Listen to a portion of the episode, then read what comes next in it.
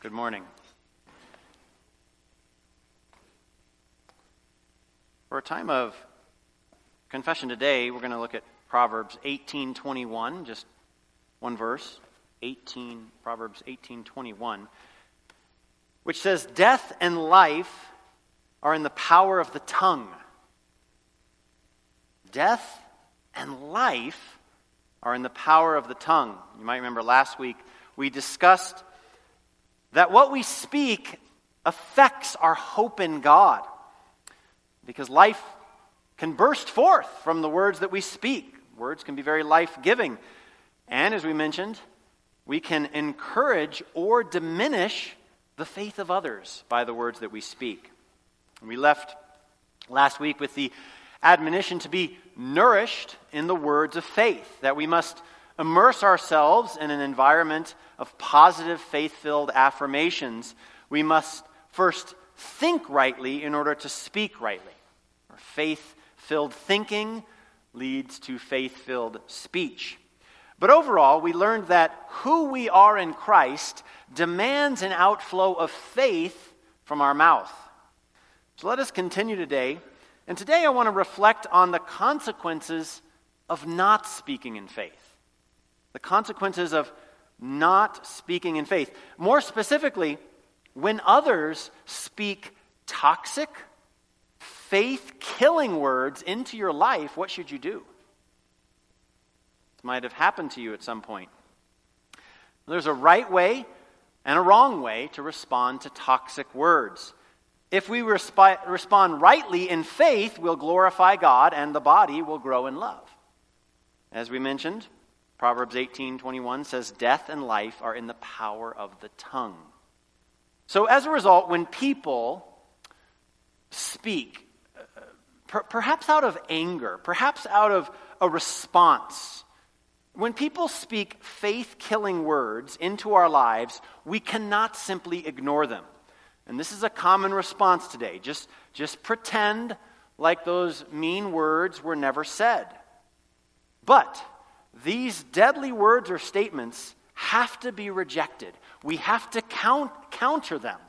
Because if they're not, they can lead to negative thinking in our hearts and actually end up killing our faith. We have to actively reject false, faith killing words in our mind and replace them with God's promises. And just say that again. We have to actively reject faith, false faith killing words and replace them with God's promises. And the best way to do this is to immediately turn to God in prayer. And don't worry so much about the other person. That's not really the issue. But take a spiritual stand for the truth. Now, let me give you some examples to explain this. Let's say someone says to you, You'll never amount to anything. Well, you, res- you should respond by going immediately to God and proclaiming the truth, saying something like this Father, I reject this statement that I will never amount to anything. By your grace, Lord God, I am giving, I am living to be all that you've called me to be. And I'm thank you that you control my life, not this person. I rejoice that if you are for me, who can be against me? Thank you, God, for your promise in Psalm 27 that even when I am forsaken by others, you will take care of me. See, that's, that's responding to what is untrue with truth. Here's another example. Someone says, Oh, you're just like your bad uncle. Well, the faith filled response says, Oh, Father in heaven, I reject this statement that I will be like my angry uncle. I want to imitate the things in his life that are biblical, but I step into the identity that you have given me, and I will, by your grace, be more and more conformed to the image of your Son, as your word says in Romans 8. See, this is responding in faith. It's, it's turning that false, negative, that lie into truth. Now, sometimes toxic words can come to the level of curses, right? Something like, you'll never change, right? Now, demonic principalities and powers actually love to grab those words and try to bring them to fulfillment in your life. So it's very important that we reject any curses because curses not only kill faith, kill faith, but demons use them to afflict us. So the main exhortation here is that if untruthful, toxic, faith killing words come against you, we must reject them. We, we must replace them with the truth and God's promises. Now, you may be thinking, Amen, I will do that. That's a good encouragement. But surely I never speak such toxic words. Well, let us take a moment to examine our own hearts because we may think that we speak some words that are not toxic, but sometimes we do speak words that can slowly eat away at relationships in the same way. And let me tell you, this can particularly happen slowly over time. It can happen in marriages, it can happen, happen among siblings, it can happen with those we work with or minister with. Here's some examples sarcastic words. Something like, the dishes aren't going to wash themselves. it's, not, it's not very loving, right? How about words that shut down brainstorming? Like, that's a terrible idea. It's just not encouraging, is it? How about disrespectful words? Like, I wish you would get a real job. Or comparing words. Comparing words. We need to be on guard for this. I wish we were like that family.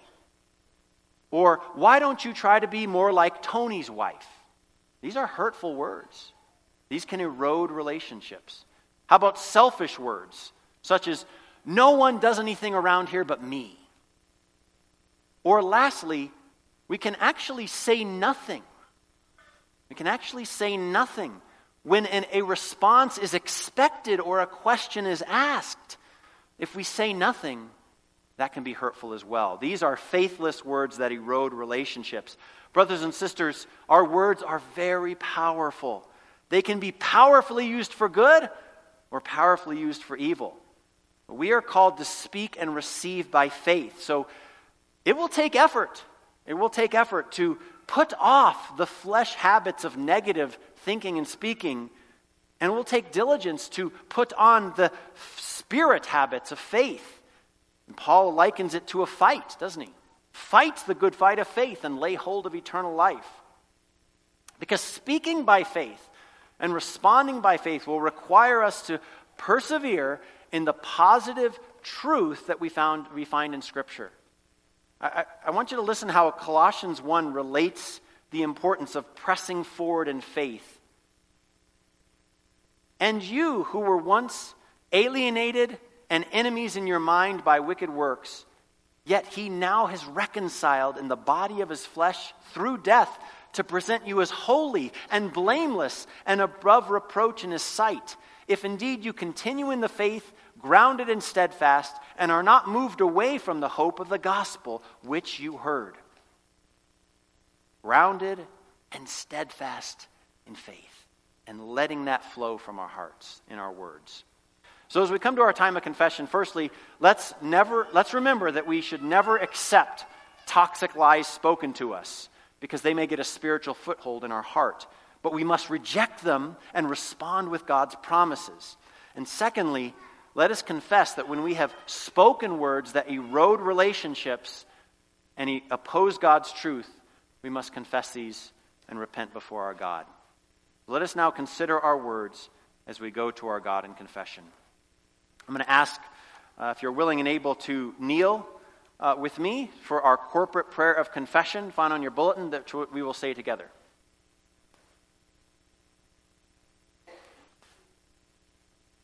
Eternal and merciful God, you have loved us with a love beyond our understanding, and you have set us on paths of righteousness for your name's sake.